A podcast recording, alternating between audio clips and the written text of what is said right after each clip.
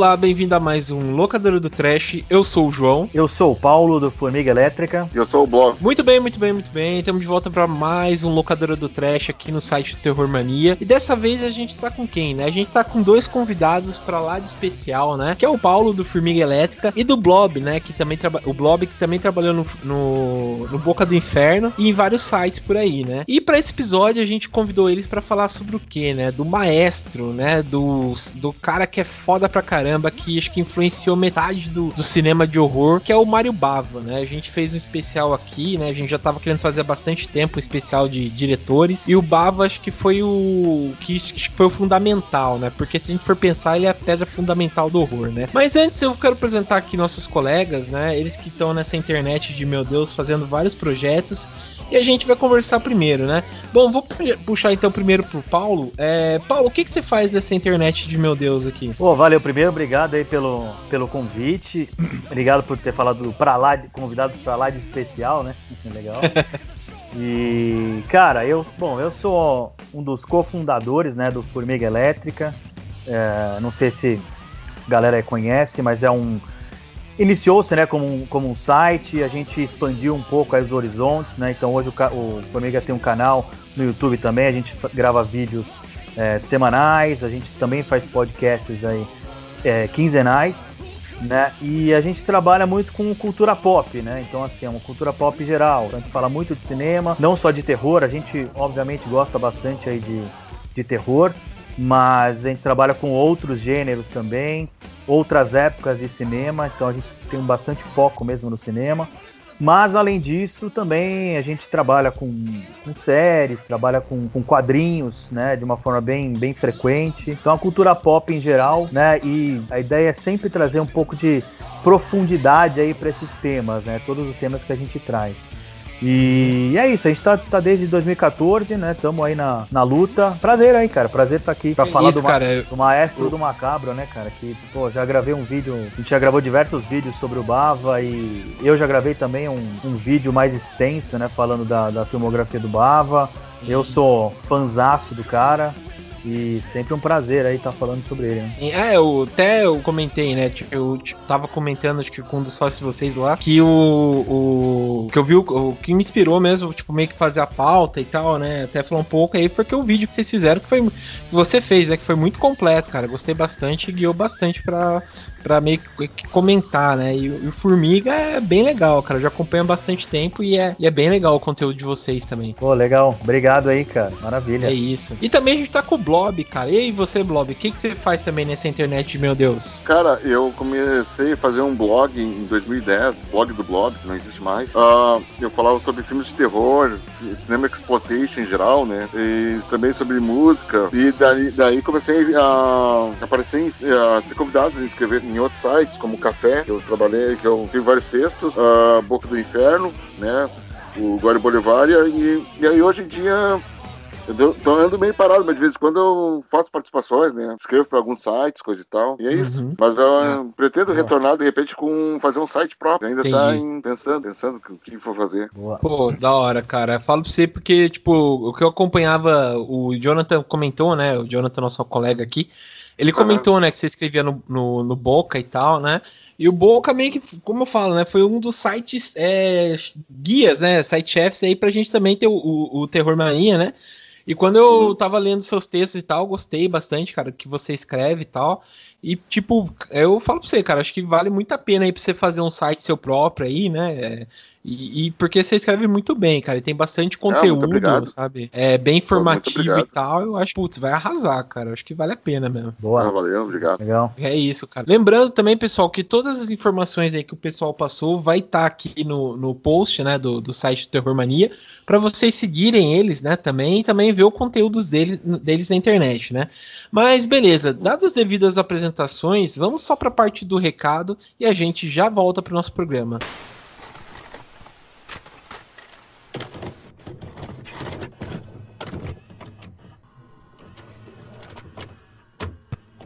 Bom, estamos na parte dos recados aqui do Locadora do Trash. Dessa vez eu tô sozinho, então eu vou comentar bem rapidamente. O primeiro recado é o seguinte: para vocês entrarem em nossas redes sociais, né?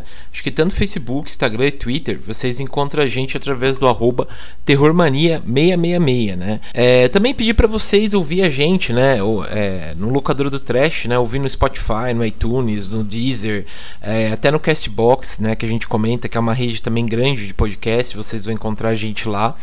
Pedir para vocês também o seguinte, né? Agora a gente já estava comentando um, há um tempo, né?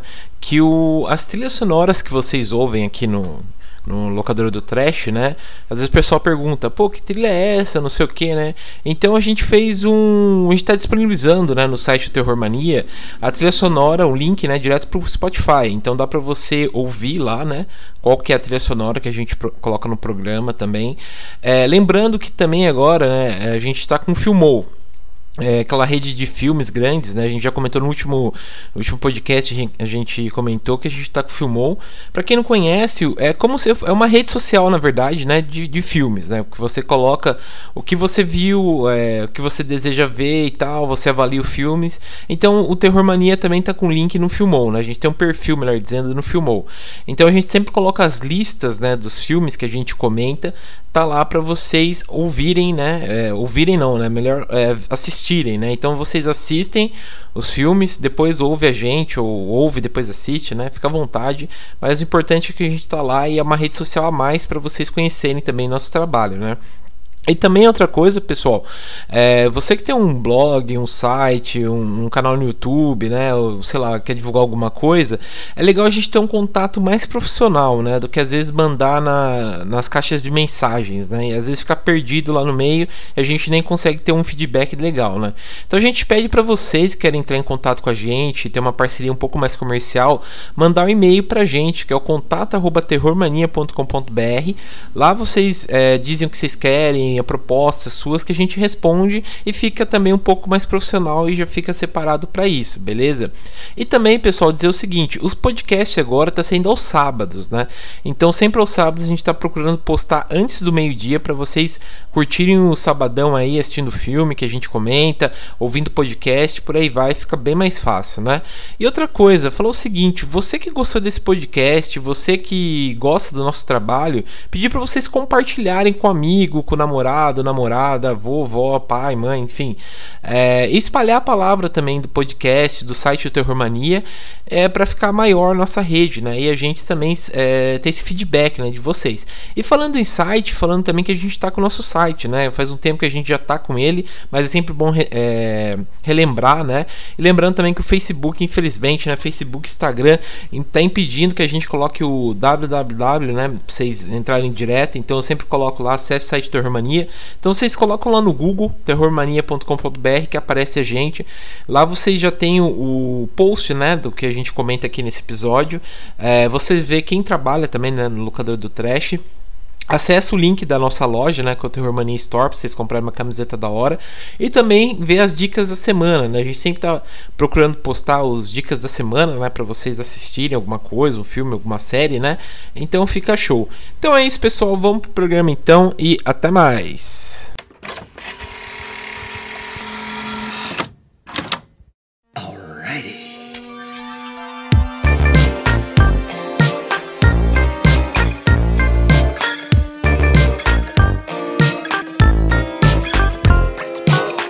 Pessoal, estamos de volta então. É, eu acho que é legal, antes da gente comentar um pouco sobre os filmes do Mario Bava, é legal a gente falar quem foi o Mario Bava, né?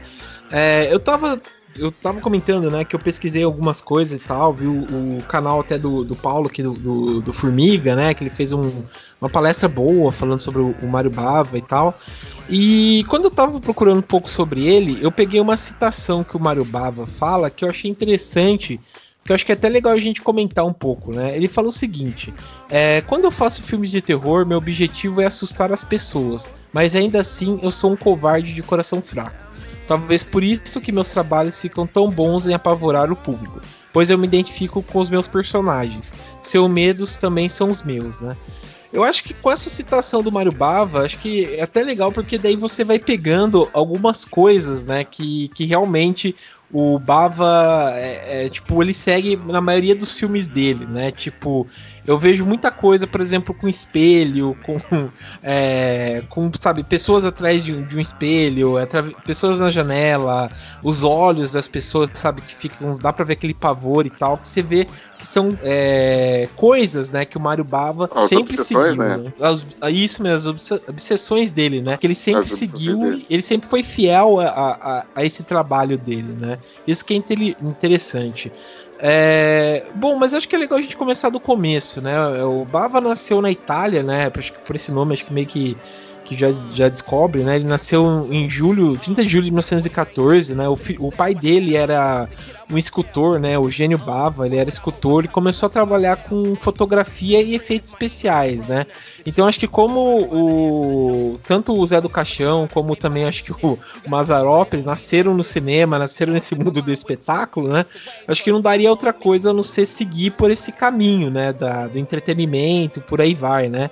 Então aos poucos ele já é já meio que era infiltrado dentro do, do, do cinema, né? Dentro dessas, dessas artes e seguiu carreira, né? Ele dizem que ele tentou ser pintor, mas depois é. ele viu que ele, o cinema, né, era o que gritava mais alto, né, dentro dele. E daí ele começou a fazer vários trabalhos, né? É, ele trabalhou com o, o, o Rossellini, né? O aquele Wash, né? O Robert Z. Leonard, por aí vai, né? E, e e é interessante, né? Porque, tipo, são diretores bons, né? Principalmente o Rossellini. Então, tipo, são caras que guiaram ele, né? Mas aí, vocês, o que, que vocês dizem mais aí sobre o, o Bava? E vocês conhecem mais o trabalho deles, assim? Tipo, os não tão famosos? Já assistiram, vamos dizer, a filmografia toda deles, assim? Então, nesse sentido, assim, o Bava, ele, Bava, ele, ele por mais que ele tenha, né, uma... É, a gente lembre bastante, né, do Bava, do, do Bava falando, fazendo né, terror gótico, fazendo suspense, né, horror...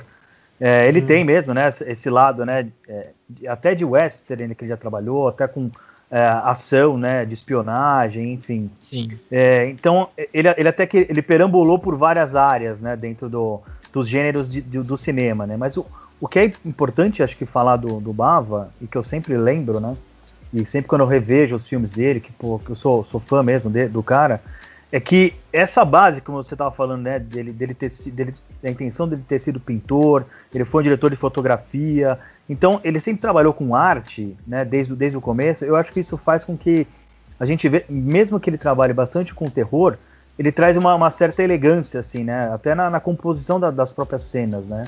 Sempre teve orçamentos né, bem modestos, né, então a parte financeira sempre foi, foi, foi ruim, né, pro, pro Bava, uhum. mas acho que isso ajudou muito a ele ser criativo né? Então é toda essa, essa composição, né, de cenas que ele essa parte mais detalhada que ele sempre trabalhou, eu acho uma das partes mais interessantes do Bava, que eu, eu nunca achei o Bava um, um grande é, diretor de atores, né? Ou, os, os, roteiros, né? Também não, não são aqueles roteiros primorosos assim, mas o grande diferencial do Bava é essa composição das cenas, cara. Esse detalhamento que ele sempre fez e que é uhum. a parte visual é sempre foi espetacular, né? Que é o que me faz ser um, um fã do cara, né? Sim, sim. É, ele, ele realmente, ele, assim, na parte de atores, acho que ele ficava assim meio jogado, né?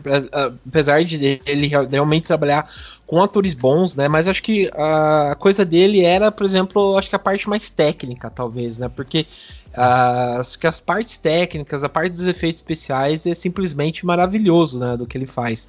É, a gente tava comentando aqui, realmente, tipo assim, é, eu tava vendo aqui o, os anos né, na filmografia dele.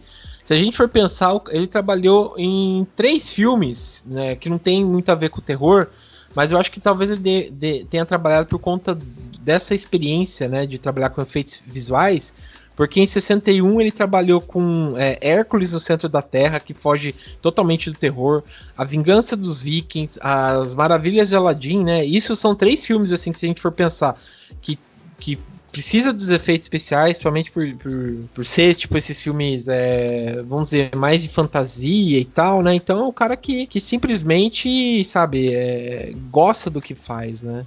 Mas, e aí, ah. Blob, você ia comentar um pouco, né? Comenta aí, Eu vou cara. comentar um negócio sobre o Hércules, já que tu citou aí. Sim. O Hércules, ele é, ele é um filme bem interessante, né? É, é, ele se passa no, em Hades, né? Que é o inferno da, da mitologia grega.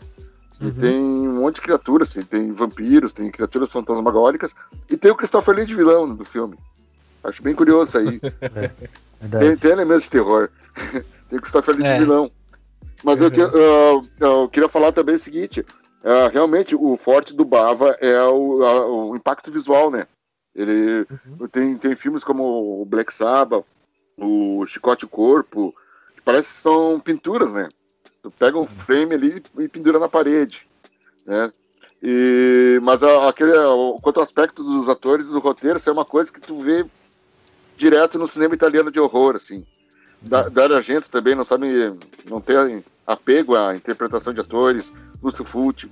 O negócio uhum. deles é mais visual. Eu acho que é uma característica muito forte do cinema italiano de terror. Uh, Sim. Ah, e outra coisa que eu acho interessante do Bava é. Uh, ele é um precursor, né? Ele, ele, começou. Ele foi precursor no cinema de, gótico, né? De terror gótico italiano na Itália.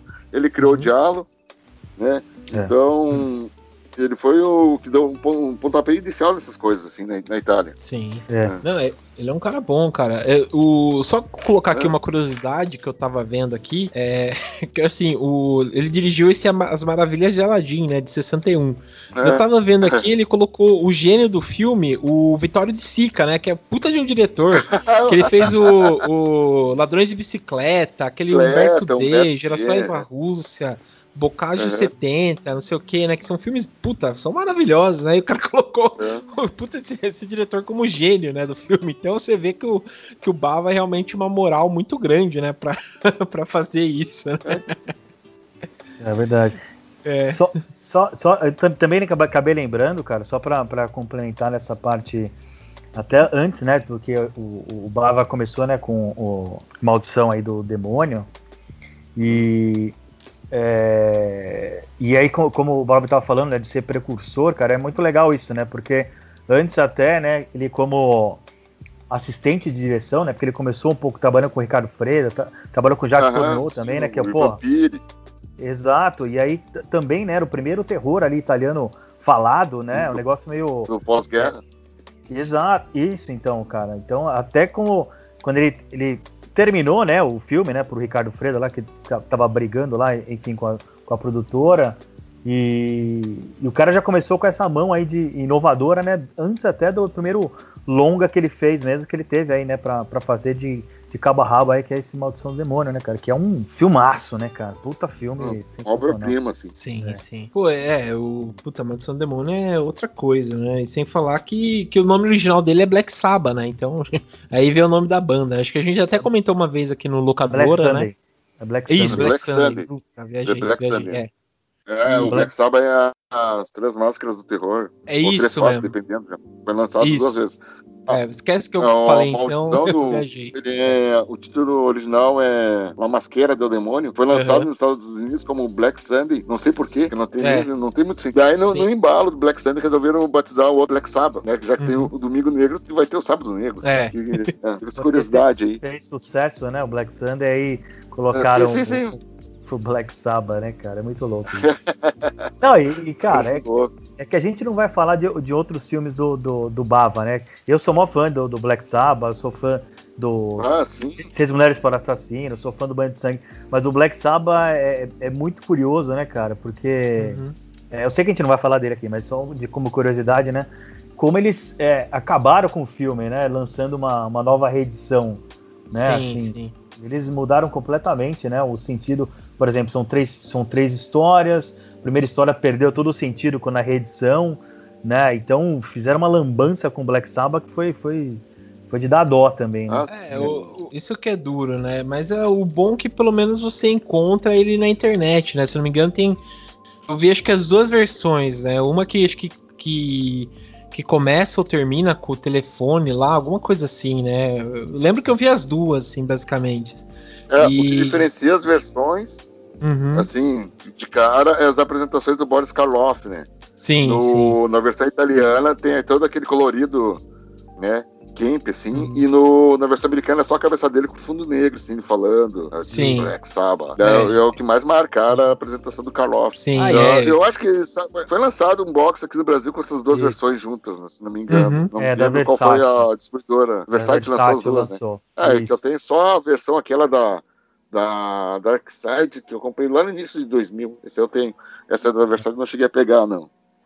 Essa da, é da Versátil, eu, eu tenho aqui. A gente, a gente fez a gente gravou um vídeo sobre, o Black Sabbath com a, com, com a presença até do Fernando Brito, que é o, que é o, o curador né, ah, da, da Versátil.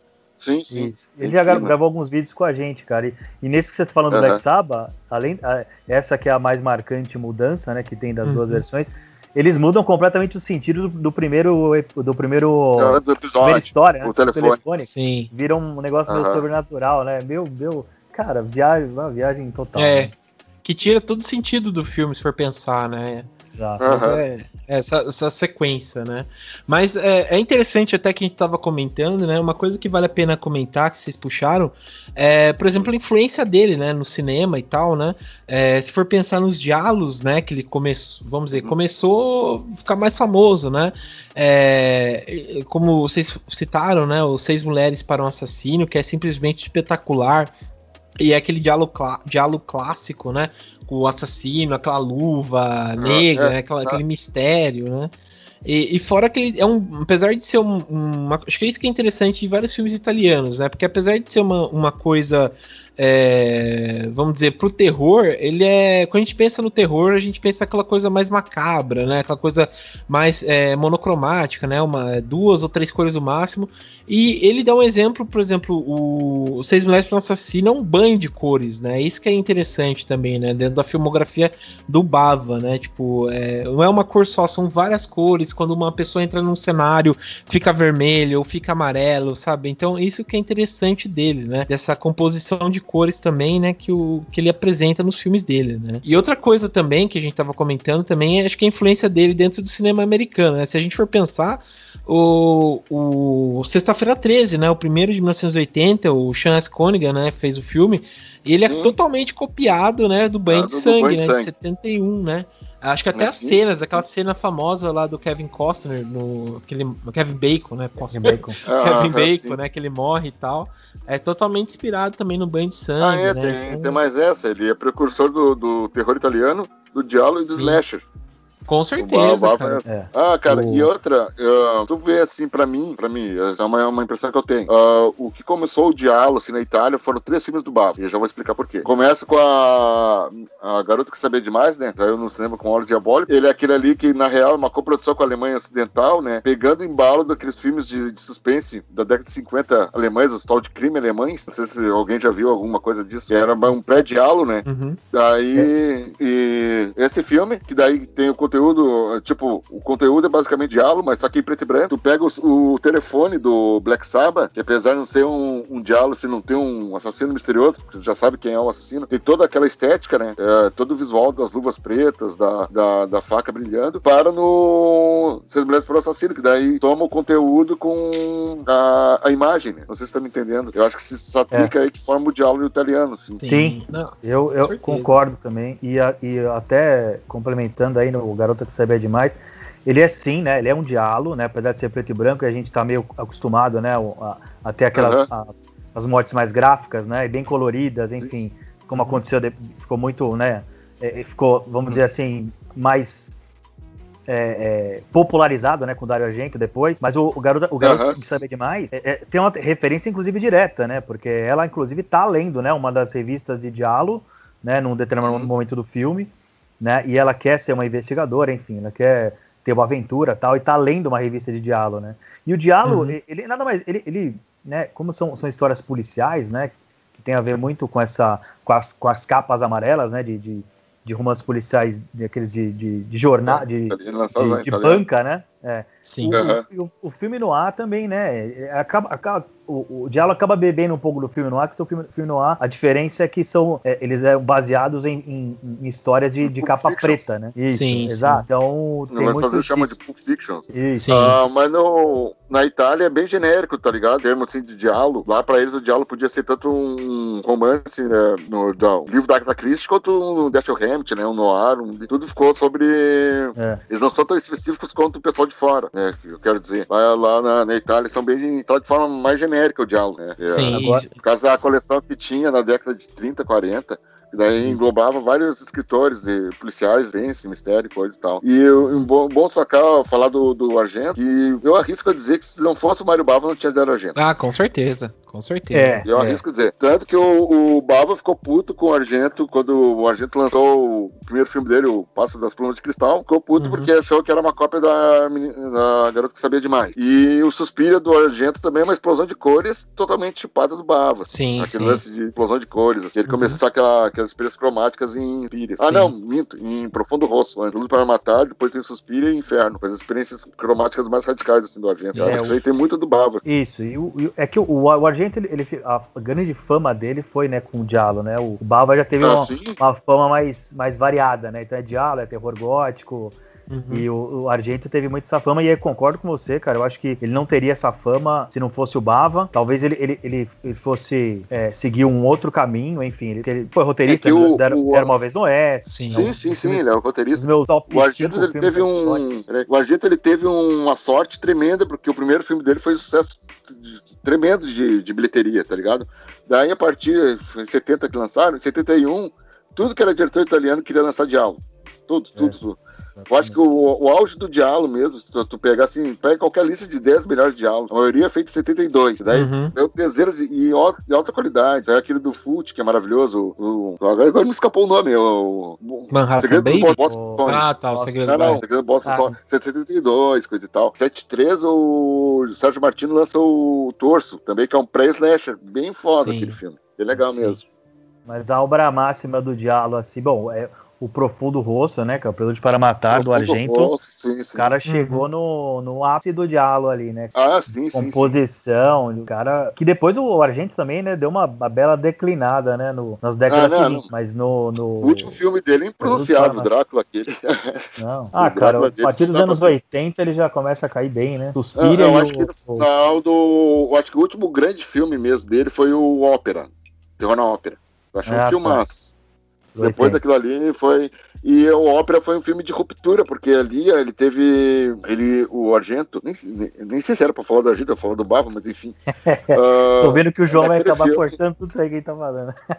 Ah, Aham, que é isso. Pode ir falando. Não, mas, é é, só, só para encerrar o- Não. a fase Argento, o Argento ele sofre do- dois revés durante a, a filmagem do Ópera, que morre o pai dele, Salvatore Uhum. Argento, que era o produtor dos filmes dele, até então, Uhum. e ele se separa da mulher dele, a Daria Nicolodi, que ajudou no- no- nos roteiros e era atriz, enfim. Daí, e a partir daquilo ali, a carreira dele foi meio que foi decaindo, assim, depois. Não, Daria eu Nic- acho que tem uma influência. Cara, Nicolodi que está no, no, no choque, né? Do, do Bava, né? Ah, do Bava, exato, exato. É um filme menor dele aí também, né? Mas.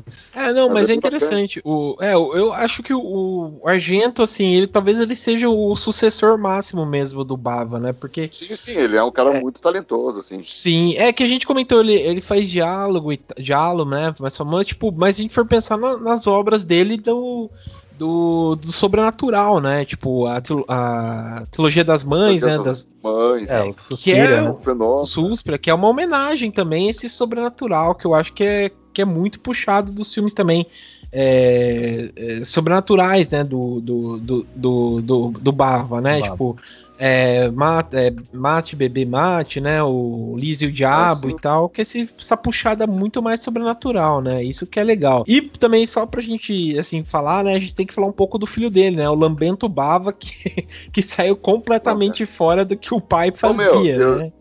Eu, eu, até é bom ter É. falado isso. Sabia que eu trolei esse cara pessoalmente? Co- Opa, fala aí pra gente então. Ele teve em Porto Alegre, aqui no Fantaspoa, foi em 2012, cara. É. E aí, tipo assim, ó. ah, o Jonathan sabe como é que é aqui em Porto Alegre o esquema. Tipo, era de terça, eu acho até sexta, mais ou menos, passava vários filmes dele. Daí o último filme, a última sessão, era uma sessão comentada com o próprio Bava, o Lamberto, né, no caso, o filho. Tá, beleza. Ele chegou, no, no primeiro dia que ele chegou, a galera já tava comentando. Uns amigos meus comentaram comigo, Bal, o Lamberto, ele renega Canibal Holocaust.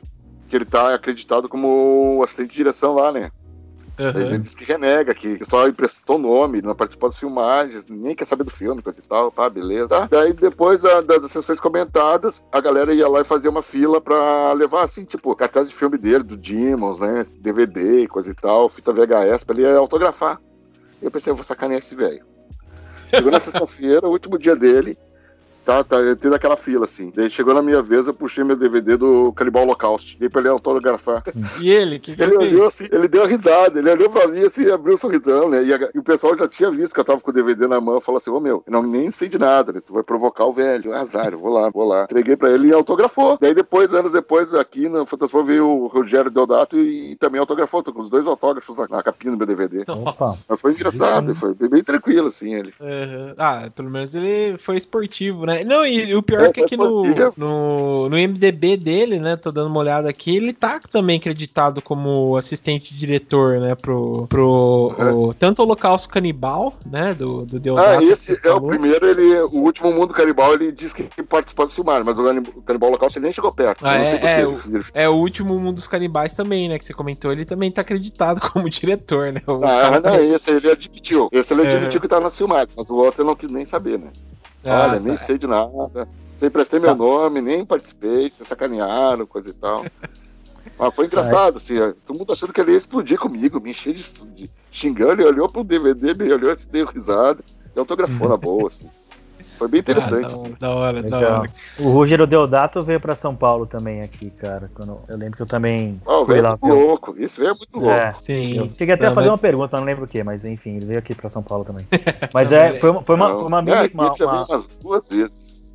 uma febrezinha também, né? Os filmes de filmes de canibais, né? Do final dos anos 70. Ah, Uma- uma- teve um monte, né, cara?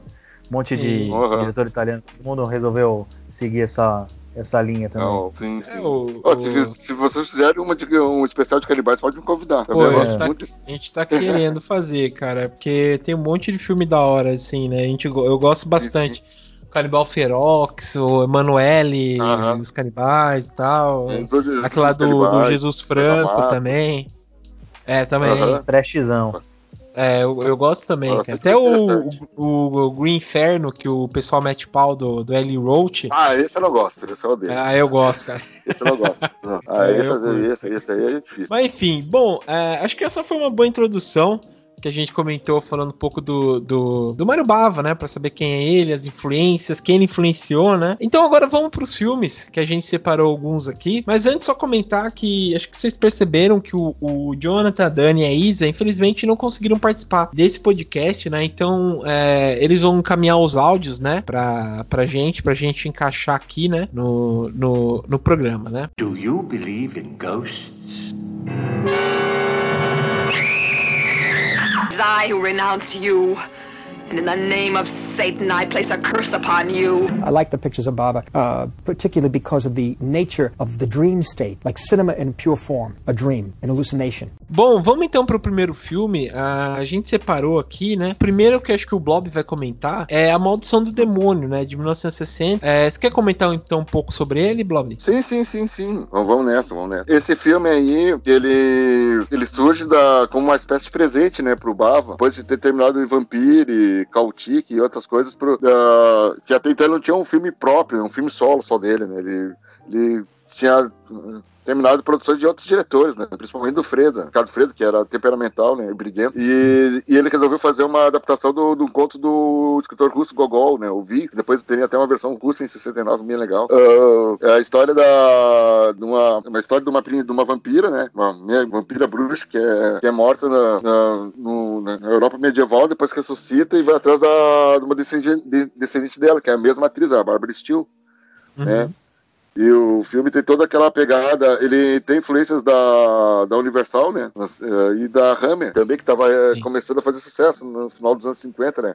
Com The Curse of, a Maldição do Frankenstein e o, e o Drácula do Christopher Lee, sim. Uhum. É, e, e, é bem e ele foi um filme histórico, né? E ele surge bem num, num ano bem interessante pro terror, né? 1960, ano que saiu vários filmes legais de terror, tipo Psicose, do, do, do Hitchcock, saiu Os Olhos Sem Face, do Jorge Franju também, né? Foi um ano bem, e, bem, bem legal. Saiu o Jigoku, né? Considerado o primeiro filme gore do japonês, Japão. que foi feito no Japão. Aham. Ah, tem, E tem o meu que a- favorito, tem o meu favorito que ninguém comenta, que ninguém lembra, que é o Pipiton também, né? De 1960, Pimpinton, adoro esse cara, filme. O Pimpinton é foda, cara. O Pimpinton Sim. ele é muito curioso, porque ele é lançado no mesmo ano que Ozzy, em Uhum. continente diferente, e, e eles são filmes que se complementam, assim. E na minha, eu- na minha percepção.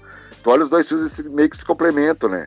Porque o Psicose ele trata a questão do, do, do cara que é reprimido pela mãe, né? É uma mãe, tipo, conservadora. E o Pipiton é de um cara que ele, é, ele fica maluco porque ele sofreu uh, experiências do pai dele, né? Algo mais progressista, assim. E são, são duas faces da mesma moeda, não sei se percebe. Sim, sim. E é, é curioso que, e, coincidentemente, são dois filmes que saíram no mesmo ano em lugares diferentes. Uhum. É bem triste. E, é, eu... e, ia dizer, uh, o Black Sunday, né? A Máscara do Demônio, ele, ou a Maldição do Demônio também, ele uhum. saiu no, nos Estados Unidos em sessão dupla com a Loja de Horrores do Roger Corman, tá ligado? Uh, o filme aquele, a Pequena Loja de Horrores do Roger Corman, saiu como sessão dupla, assim. Uhum. Ah, legal. o, o, o, Black Sunday, cara, assim, é legal que você, falando da Hammer, né? É, e tem essa pegada, o Bava. Pô, o primeiro filme do cara é um puta filme né? E, e, ele pegou essa onda, né, do, do, terrorzão também, né, do da Hammer na mesma época e lançou em preto e branco. Depois, né, que mais para frente que a gente vai sentir, né, um pouquinho da, das cores, né, mais vibrantes do Bava, mas cara, esse filme tem uma uma ambientação, uma atmosfera assim muito louca, né, cara, muito é, impressionante assim para um filme de terror e, e o cara para um primeiro filme é, eu nunca me esqueço da, da, da própria da cena inicial né cara a cena que a que a, a bruxa né no caso lá ele tá está sendo é, martirizada lá, enfim. E tem uma decupagem lá, cara, muito louca, né, de, de edição, que é sensacional, né? Que você faz uma, uma troca lá da, da, da, máscara. Cara, eu acho impressionante aí o, o, Por ser o primeiro filme do Bava, né? Então, o, que não sai, sai na minha cabeça é a cena inicial, né? Que você tem uma, uma, uma, decupagem, uma montagem, meu, belíssima, assim, né? Então você tem né, o trabalho da máscara, né? Que você se sente como primeira pessoa, passa e ele vai alternando, cara, e pô, te dá uma atenção é super legal e, e, a, e a ambientação do filme é espetacular, né, cara? Então, enfim, é um, é, um, é um filmaço, né? Ainda como um primeiro filme pro cara, pô, o cara começou com o pé direito. A abertura é espetacular mesmo. Não, a é, abertura é espetacular. Sim, é sim. Muito... É, o, lembrou, lembrou bastante, tem um filme do Christopher Lee, que é, é acho que é a Cidade dos Mortos, se eu não me engano. Ah, que, que lembrou também. Ano, que é de 1960. Também é de 1960, né? Que, uh -huh. que também é, é, tem essa mesma pegada de uma bruxa sendo queimada e tal, né? Então, uh -huh. é, lembrou muito esse terror mais gótico também também, né? Que, pô, no mesmo ano você vê como o cara influencia bastante, né? E fora que diz a lenda, né? Que falou que, a, que ele teve. O Bava teve muito problema de filmar esse filme, né? Principalmente da Barbara Steele, né? Que ela não. Ah, brigaram muito. É, brigaram muito, principalmente por conta da, da barreira da linguagem, né? Que ela não falava é, italiano, se eu não me engano. E, e, o, o, e o Bava, né? É, não falava em, inglês, né? então eles brigaram, né? Então era, era bem interessante essa, essa, essa coisa, né? É, vocês querem comentar mais yeah. um pouco sobre o filme? Não, pra mim tá, tá. Olha, tá tranquilo. Tranquilo. Beleza. Do you believe in ghosts? I renounce you. And in the name of Satan, I place a curse upon you. I like the pictures of Baba, uh, particularly because of the nature of the dream state, like cinema in pure form, a dream, an hallucination. Eu vou comentar então o meu aqui, que eu trouxe, ah, que é o, o Alerta Vermelho da Loucura, de, de 1970. É, ele, ele é um filme assim que acho que a gente tinha comentado, né? Que ele é um filme, eu acho que lembra bem um, um diálogo, né? Um slasher, que é aquela coisa clássica, né? Tipo, do, do cara que endoida, né? E começa a, a ter um trauma, melhor dizendo, e dentro desse trauma, meio que ele vai fundo e começa a matar direto, né? Ele lembra. Quando eu vi esse filme, né? Que eu tinha. Eu assisti esse filme para gravar o, esse podcast, né? E ele lembrou muito aquele as noivas de Copacabana também, não sei se vocês, ah, se vocês sim, lembram lembro, dessa minissérie aí. Sim, me lembro, me lembro, eu cheguei a ver, não me lembro, eu vi só uns, uns trechos na TV. Eu vou baixar para ver. Provavelmente teve alguma influência aí nesse caso, né? É, é, no, o Miguel falar dela. E esse mesmo, que é total influência mesmo, né? O cara é, é, é assim, algumas coisas, né? Que ele é abandonado pela noiva, se não me engano. Faz bastante tempo que eu assisti, mas ele é, ele é abandonado pela noiva e tal. E nisso ele começa a se vingar matando noivas, né? Então ficou conhecido, né? Como, e matava nessa região da Copacabana, no Rio de Janeiro, né? Então é bem interessante, né? Meio que foi acho que uma influência direta, né? Pro, pro Bava fazer. Pro, pros caras copiaram, né? Porque a história é o seguinte, né? A gente tem um. um, um meio que um playboy, né? Um, um Vinda Mansa, assim. Que ele é casado com uma mulher, que a mulher meio que não larga ele de jeito nenhum. E nisso ele. Ele meio que ele tem um aval, né? Dentro dessa. Por ele ter sido rico, ele é rico, é, ele trabalha com moda, essas coisas, ele tem um aval dentro da sociedade para ele poder cometer os crimes, né? É, você. O legal é que você pega o meio que o, o bonde andando, né? Meio que você sabe a história do cara, do porquê ele faz isso mas ao mesmo tempo você é, tipo não fica voltando direto na infância, aquelas coisas meio que, que fica chato, né? Então você vai percebendo as loucuras dele, ele até começa o filme falando como ele, tipo, ele tem problemas mentais mesmo, e as mortes que ele faz, né, que ele, que ele comete, é, é, é legal porque, tipo, é, meio que você meio que vai torcendo para ele, né? Porque ele, ele começa a meio que, como posso dizer, né? A, a, a, a, fugir da sociedade, assim, né? Então ele, por exemplo, ele mata e enterra a pessoa dentro do jardim dele, né? Então meio que, que fica uma coisa assim meio. Eu não sei se eu como, tá entendendo o que eu tô dizendo, mas uma coisa bem, tipo, meio que chocante, né? Lembra um pouco de Hitchcock, de você ficar querendo que o cara fuja dali para ele não ser preso, né? Então é, é, bem legal esse jeito que o Bava trabalha, né? E fora que as loucuras que ele tem também, né? Por exemplo, ele tem um, uma parte de um quarto dele lá que tem cheio de manequim de, de, de noivas e tal, que lembrou um pouco o Maníaco também, de 1980, que eu achei legal. É, e, tipo, ele se veste, tem uma cena lá que ele se veste de noiva também pra para matar hum. umas pessoas e tal, que achei muito foda esse filme. Cara, eu. eu, eu, eu não, é só comentar. Faz um, faz um bom tempo que eu, que, eu, que eu vi também, né? Mas é. Tem algumas coisas até que eu, que eu lembro desse filme, de, de diferenciar, né, em relação à própria filmografia do Bava, né? O, esse, esse filme, ele, ele tem um, um foco muito no, no, personagem principal, né? Acho que ele não, ele não, não faz esse foco em outros filmes, né? Então, assim, o filme é muito voltado para é, esse personagem, né? Que é esse o psicopata aí. E ele, é, ele é bem complexo, né? E esse trabalho mais psicológico também, eu acho bem interessante, né? Nesse filme, e o que você tinha falado no começo, né, de, de ser um diálogo, né, e ter uma, uma mistura, eu lembro, minha, minha memória também lembra bastante disso, né, então porque é, por mais que o diálogo, né, tem aquelas convenções do diálogo, né, que você vai ter a revelação do, do, do assassino só no final do filme, nesse, você já, você já sabe desde o início, né, mas ele uhum. tem alguns componentes de diálogo e também bastante de slasher, né, então ele faz meio que uma, uma mistura mesmo, e eu lembro, e umas coisas que eu lembro, acho que a cena inicial eu lembro que ela é, ela é, muito bem feita também. Acho que o, o Bava é, é mestre em, nas, nas cenas, cenas iniciais, assim, de impacto, né? E, sim, sim. E ele usa, eu, eu lembro que ele, usa, ele usou muito zoom, né, nesse, nesse filme, assim, mais até que do que o normal, pelo menos é uma, uma lembrança que eu, que, eu, que eu tenho aí.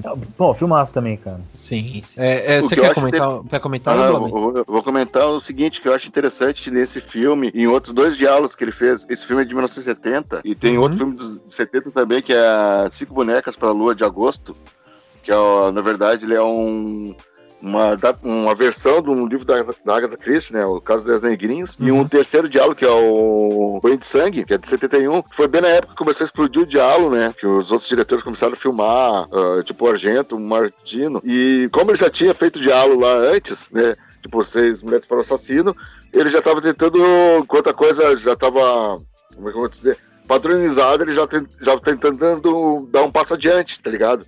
Uhum. Uh, por exemplo, cinco bonecas para o, uh, cinco bonecas para a lua de agosto. Tu não vê nenhum assassinato em explícito, né? né? As pessoas estão numa ilha e quando vê o cara já tá morto. Não tem uma, nenhuma cena explícita, é tudo off-screen, assim. Sim, e sim. cada um ele. E o, o banho de sangue é tipo praticamente mais um pré-slash que o Diallo também. É, que nem esse aí, o alerta vermelho da loucura. E eu, eu, eu acho interessante isso aí, ó. Tipo, enquanto o que ele que tinha criado lá atrás, que estava começando a fazer sucesso, ele já estava tentando dar uma variação além, né? Do que o, pessoal estava fazendo. Sim. É bem interessante é, isso aí. O, uma coisa que é interessante também, que, que você até que se lembrou aqui bem, é essa mistura também de gênero, né? Que ele que meio que ele coloca, né? Que às vezes fica confuso, porque tem umas, umas paradas meio que que sobrenatural, né? É, acho que vale aqui spoiler, né? Porque o filme é de 1970, né?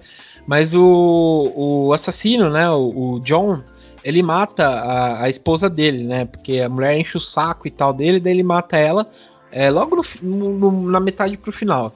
E como a mulher é ligada muito ao, ao, espiritismo e tal, meio que você não sabe direito se ela matou ele, se, ela, é, se ele matou ela, né? Porque ela meio que aparece, ela aparece para todo mundo menos para ele, depois que ele meio que mata ela. E daí no, no final se inverte, ela parece só para ele, né? Então fica essa jogada também é, sobrenatural que eu achei legal, que o, que o Bava conseguiu encaixar no filme, que não ficou uma coisa exagerada, sabe? Não foi uma coisa que, uhum. que veio do nada, né?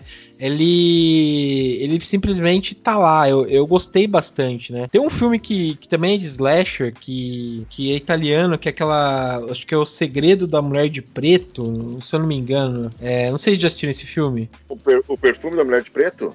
Isso, Perfume da Mulher de Preto. Que... O, o, o Diallo. Ele. É Diallo. Perdão, ele é Diallo, Diallo. Ah. Ele é um Diallo, ele é do. Peguei o nome daqui do diretor. Isso. E ele também ele tenta entrar nessa, nessa. meio que nessa seara do sobrenatural, com, com, com, com, com o Diallo e tal. E fica uma sim, miscelânea sim. horrível, cara. Eu, eu simplesmente ah, eu odiei, sabe? Filme. Eu gosto Não, muito desse filme. ele tem uma. Ele tem umas jogadas interessantes, né? Que ele, que ele, que ele traz e tal tal. Mas é, essa, essa questão, por exemplo, que o Bava conseguiu trabalhar bem do sobrenatural com o diálogo e conseguiu encaixar direito no filme, o perfume da Senhora de Negro é, simplesmente, sabe, é, é, fica totalmente atropelado, sabe? Então, meio que você vê a diferença em, em certos aspectos do, do filme, né? Então, eu achei interessante isso, né? Ah, sim, sim. É, mas, mas beleza. Bom. Do you believe in ghosts? I who renounce you. And in the name of Satan, I place a curse upon you. I like the pictures of Baba, uh, particularly because of the nature of the dream state, like cinema in pure form, a dream, an hallucination. Vou passar aqui para o áudio, né, da para Dani comentar, que é a garota que sabia demais, ela vai mandar o áudio como eu comentei, né? Pro, vai mandar o áudio aqui, eu vou encaixar. Então ela vai comentar e a gente já volta para outro. Oi, galerinha. É, o filme que eu escolhi do Mário Bava foi A Garota que Sabia Demais. É, por incrível que pareça, não é um filme sobre mim. Brincadeira. É, eu escolhi esse filme porque ele tem é, elementos que eu gosto muito de filmes de terror, porque ele na verdade é um suspense, e, mas ele tem muito alívio cômico, né? É um suspense mais puxado pra comédia além de ter é, metalinguagem, que é uma coisa que eu adoro também. Uh, para quem não conhece, esse filme ele conta a história de uma personagem que ela vai é, viajar é, para Roma, se eu não me engano, para casa de uma tia dela. E nessa viagem, ela, essa viagem já começa meio esquisita, né? Porque tipo o cara que aborda ela no avião é preso. Depois ela é testemunha de um assassinato. Enfim, começa a acontecer várias coisas estranhas durante essa viagem, que eu não vou contar, senão vai estragar a surpresa, né? Mas enfim, é, só que tem um detalhe. Ela é uma, ela é uma pessoa que ela é viciada em livros de suspense, né? Que eles chamam de giallo. Acho que é assim que se pronuncia. Eu não sei falar italiano. E a família dela fica até preocupada, porque ela passa o tempo todo lendo esse tipo de história. E eles meio que ficam. Né, essa é a metalinguagem do filme, eles meio que ficam fazendo piada com isso. Falando que isso mexe muito com a cabeça dela, que ela vai ficar impressionada com essas histórias, é, que isso pode alterar o comportamento dela e etc. Então, quando ela começa a contar que ela presenciou esses, esses assassinatos, esses acontecimentos estranhos, o pessoal fica meio achando que ela já tá louca da cabeça de tanto ler esses livros e ninguém dá muito crédito pra ela. É, e a gente mesmo começa a ver o filme começa a duvidar se, ela, se essas coisas são reais ou se ela só tá delirando. E no final do filme tem uma frase dela que é, faz a gente suspeitar até se realmente não foi só uma viagem louca da cabeça dela ou se realmente aconteceu. É, mas enfim, é, eu acho que filme é muito divertido. É, como eu falei, ele tem o lance do suspense, né? Porque tem as mortes, é, tem, tem as cenas mais violentas e etc. Você fica naquela, o que, que tá acontecendo, quem que é o assassino. Você também fica querendo descobrir ali junto com ela o que aconteceu. É, mas ao mesmo tempo tem muita, é, muitos alívios cômicos, tem muitas cenas engraçadas. Então, tipo, é um filme bem leve, é um filme, tipo, bem. Acho que é um dos filmes mais leves dele, assim. É um filme bem gostoso de se assistir. E fora que é uma homenagem ao Hitchcock, né? Então você consegue, se você já assistiu os filmes do Hitchcock, você consegue pegar ali as referências. E, enfim, é um filme muito legal. para quem gosta de filmes de terror nessa pegada mais leve, mais divertida, eu acho que é o mais recomendado dele, assim, é o que eu mais gosto. Do you believe in ghosts? I who renounce you. And in the name of Satan, I place a curse upon you. I like the pictures of Baba, uh, particularly because of the nature of the dream state, like cinema in pure form, a dream, an hallucination. Bom, uh, esse foi o áudio da Dani. O próximo a comentar aqui é o Paulo. É, Paulo, você vai comentar sobre Cães Raivosos, né, de 74. É, você quer puxar aí o filme? O que, que você trouxe pra gente, assim, de, de impressão do filme que você assistiu? Cara, o, Cães Raivosos é, também é outro grande filme aí do, do Bava. Né? Talvez não esteja entre os que mais a galera é, lembra, né, e comenta, né, porque a gente já falou, né, em relação ao terror, né, e, e, ao início do diálogo também, que ele, ele é muito marcado nesse sentido, e o próprio Banho de Sangue, que pra mim é um dos filmes que eu mais gosto dele, mas é, eu não sei se foi, foi você, João, falou, foi, foi o Blob, falando sobre essa, essa, essa, essa chave de mudança, né, do, do Bava, né, então Bava, todo mundo fazendo diálogo, aí ele muda, né, pra, pra começar a trabalhar um, algo diferente, aí faz o Vermelha da Loucura, faz Banho de Sangue, que é uma pegada diferente de diálogo, e aí em uhum. 74, né, que é o Cães Raivosos, Raivosos, é, o Bava também faz um filme completamente diferente que ele não tinha feito antes, né? Um filme bem mais, mais cru, mais realista, né? E, e o curioso, que como a gente está falando, né? De, de que ele ser especialista em terror, suspense e tal, e aí ele faz um trailer policial logo após ele ter feito o Lise é o Diabo, né? Que para mim também é um dos é. filmes que eu mais gosto dele. É um filme totalmente onírico, né? Uma viagem Sim. surreal pra caramba. Bem surreal. surreal. E aí uhum. ele vai no ano seguinte já traz um filme cru, um filme bem realista, né? Então você não tem, né? Aquela composição de cenas, né, a jogada de cores, né? Então as cores são naturais. E eu acho que isso também tem muito a ver com a, a própria época, né? Então a gente tá falando de uma época que, anos 70, né? Uma, então, a nova Hollywood, né? Tava, tava, tava muito é, é, é aparecendo, né? Pra, pra todo mundo. Então são, são filmes freneticamente sendo lançados, né? E o Baba faz também um filme realista, né? Um filme realista que também era nova Hollywood, né? Aquele filme tem um final pessimista, é, violento, né? E como a, vamos lembrar, será Operação França, Bonnie Clyde, Clyde, Sem Destino, enfim. Tem todo aquele, é, aquele ele final. também uma pegada meio Pequim Park. Sim, sim. Claro, claro. Bem, bem, bem violento também, né? E aí, cara, pô, ele faz um, faz um grande filme, né? Teve um orçamento baixíssimo, ele foi. Ele teve, mandou até embora o diretor de fotografia lá, acabou assumindo o papel pra, pra dar uma economizada, né? E assim, cara, é, uma, pensando uma parte mais de comportamento, até técnica, né? Do, do, do que eu lembro, né? Então, comportamento, comportamental é interessante nesse filme, né? Acho que eu não, nem falei um pouco da sinopse, mas acho que vale mencionar, né, que o filme, né, para quem não, ainda não viu, né, é um grupo lá de assaltantes que eles resolvem lá roubar um pagamento, né, de uma indústria farmacêutica. Aí durante esse assalto, né, um, um dos assaltantes morre, três escapam e, e, aí a gente vai acompanhar a fuga desses caras. E durante esse trajeto, eles, eles colocam como refém né, uma, uma mulher, um homem e uma criança, né? E aí, vamos dizer assim, quase 80% do filme é todo filmado dentro do carro, né? E assim, te dá uma sensação de claustrofobia muito forte, né? E, e tecnicamente ele é muito bem, bem montado. Tem é, partes interessantes que são legais de, de, você falar, que é até parte de, de enquadramento, né? Então, você tem, é, geralmente, né, quando a gente. Até no próprio Bavo, ou até em outros diretores, existe uma simetria de, de enquadramento, né? Existem os closes. No, ba, no, no, no Cães Raivosos, no, esse enquadramento ele sai fora, sai um pouco fora, né, do, do, do comum, né? Então, não sei se vocês, vocês lembram também, se vocês reviram faz, faz um tempo ou não. Mas é. Cara, os closes são, são, são são fortes né? E, mas nunca são simétricos, né? Então, e dá uma sensação de, de meio podridão, assim, que a gente vai percebendo, né? Dos próprios personagens, né? Porque a gente tem personagens... também. Claustrofobia muito forte, então, são personagens... Os assaltantes são, são, são personagens difíceis, né? Que são, pô, que são, a gente vai acompanhar e o pior do ser humano, né? Os caras são ruins, né? Sim. E, e aí, cara, é, o que é importante falar é essa diferença, né? Em relação à filmografia do próprio Bava, né? Então, é um filme cru, né? Um filme realista, né? Cores naturais, enfim, uhum. que é um totalmente totalmente diferente do, do filme anterior dele, o Liz é o Diabo, né? E, e cara, legal, cara. Eu acho, eu acho um, um, grande filme, óbvio, né? Você tem que encarar como um filme de, de baixo orçamento, né? E, e, a curiosidade também é que ele não foi nem lançado na época, ele foi lançado só depois, né, nos anos 90. Foi é, engavetado, né? O filme, depois foi lançado póstumamente, né? O Bava nem viu a cor do lançamento desse filme. E, e tem duas é... versões, né? Também. Isso. Ele tem duas tem versões também. Tem uma editada pelo Lamberto. É, teu, que é esquisito, é, né, cara? Uhum. É esquisito. Ele dá uma. As inserções O lá Roberto dá uma estranhas. lambada no bagulho. É, É, ele faz o umas Roberto dá uma inserções. lambada no bagulho. É, e, e fica meio desconexo, né? Assim, é, não Aham. parece ser da me- no- do mesmo filme, né? E nem o. Engraçado que esse- isso até foi comandado pelo próprio Alfredo Leone, né? O Alfredo Leone, o produtor, que, que ele fez a mesma coisa Sim. com o Bava, né? No Liz é o Diabo, pra Do Black depois Sabbath. lançar o Casa do Uhum. Exorcismo também, né? Sim, ele sim. mudou completamente a história do filme e fez um filme horrível, né? É. E um, um grande filme que era o Liz é o Diabo. Ah, obrigado por concordar que eu realmente acho o Liso Diabo um filme, sei lá, meio inferior, assim, né? Não, o Liz é o Diabo eu acho animal, eu acho sensacional. Eu gosto, O que eu não, gosto. o, o que eu não gosto é do que eles, da reedição que eles fizeram, que aí Ah, fizeram a sim. Casa do Exorcismo, que aí mudaram completamente é. o filme, aí Aham. foram na onda do Exorcista, né, e É. inseriram cenas de exorcismo que não tem nada a ver com o Liso Diabo, que é um filme completamente onírico, né, então é uma viagem, né, do... cara, visualmente, pra mim é uma das melhores obras do, do, do Babo, é impressionante, cara, são cenas maravilhosas,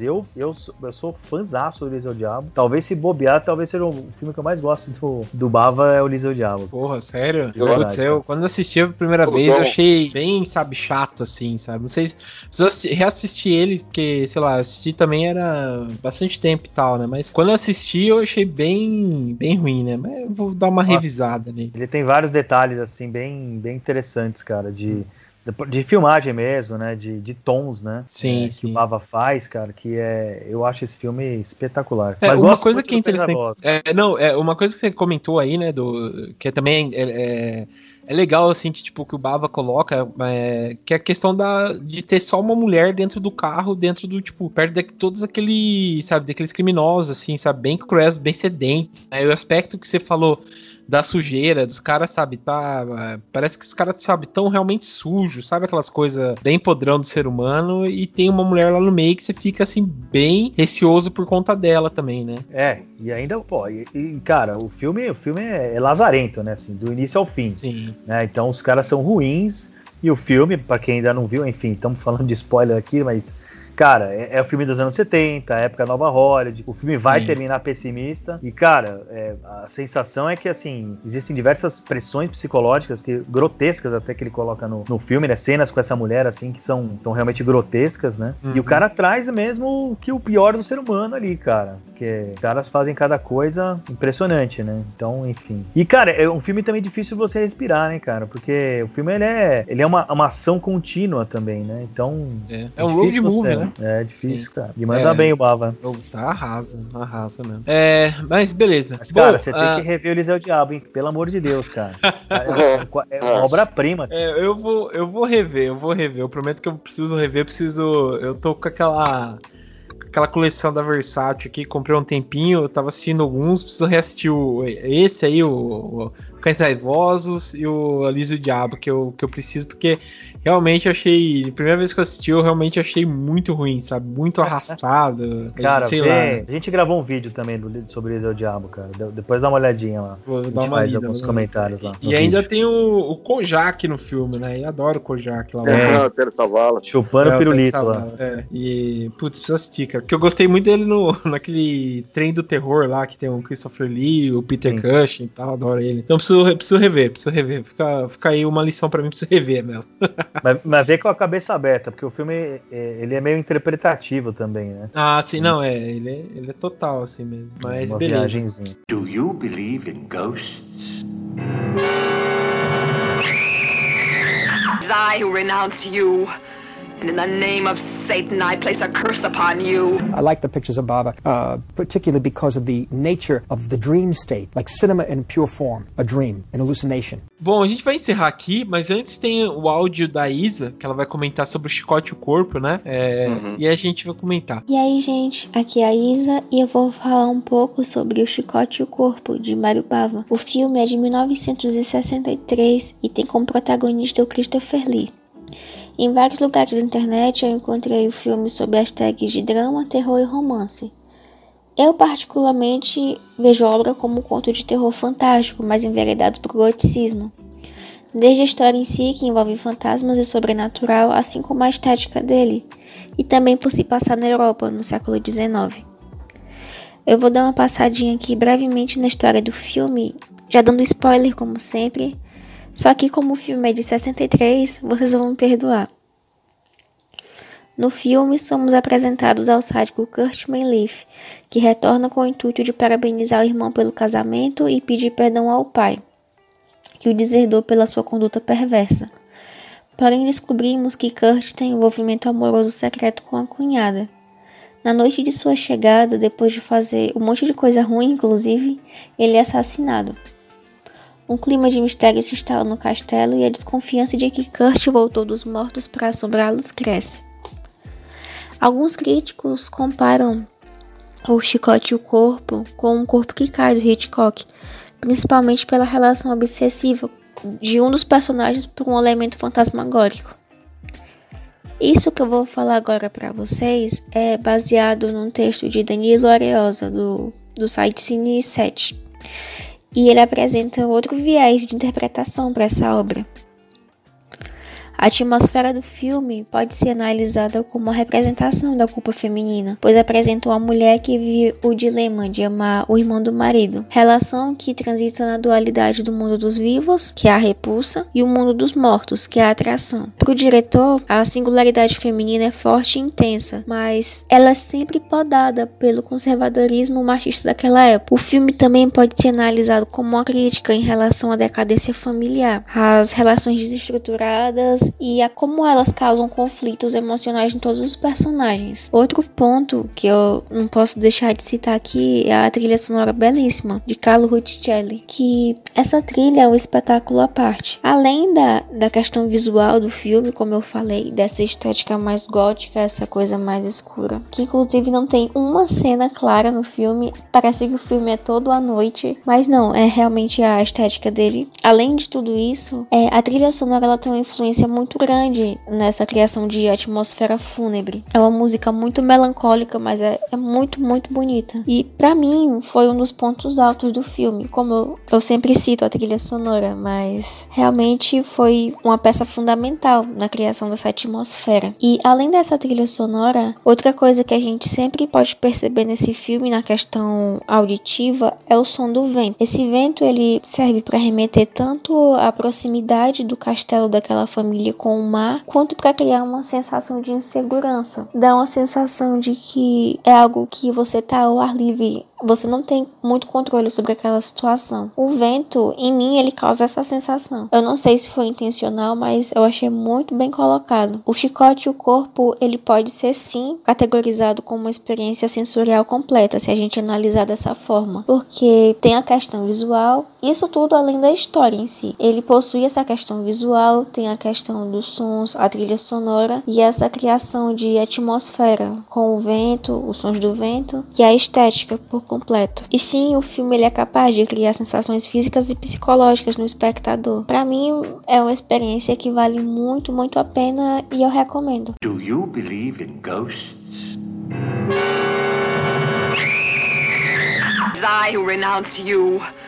And in the name of Satan, I place a curse upon you. I like the pictures of Baba, uh, particularly because of the nature of the dream state, like cinema in pure form, a dream, an hallucination. Beleza, esse foi o áudio da Isa comentando aqui. Bom, acho que vou, vamos já encerrando aqui, né? Quero agradecer a presença aqui do Paulo. Obrigado, Paulo, pela participação. Cara, prazer aí, fico aí à vontade para, para os próximos que, que me chamar também, cara. E eh, temas são temas bem interessantes, gosto muito do, do terror. E fica aí, né, o convite aí para quem ainda não não conhece o Formiga Elétrica, acessar lá o nosso site, acessar também os nossos vídeos no YouTube. Tem nosso canal no YouTube, tem também os nossos podcasts. Então, é isso aí. Obrigado pelo convite, cara. É isso. Até pedir, antes, antes de a gente eu, passar a palavra pro Blob, até pedir desculpa aí para vocês dois, que é realmente que, tipo, acho que ficaria bem mais. É como posso dizer, muito mais enriquecedor nosso papo, mas infelizmente, é, como diz, né, o pessoal teve um, uns problemas aí, não deu para todo mundo gravar. Queria comentar sobre os outros filmes também, mas, né, paciência, é. né? Mas fica aí, cara, eu que agradeço aí pela sua participação, foi muito boa mesmo. É, tá mais do que estendido para você voltar. E, e, é isso, cara. E também, Blob, fala aí, cara, obrigado também pela participação, viu, bicho?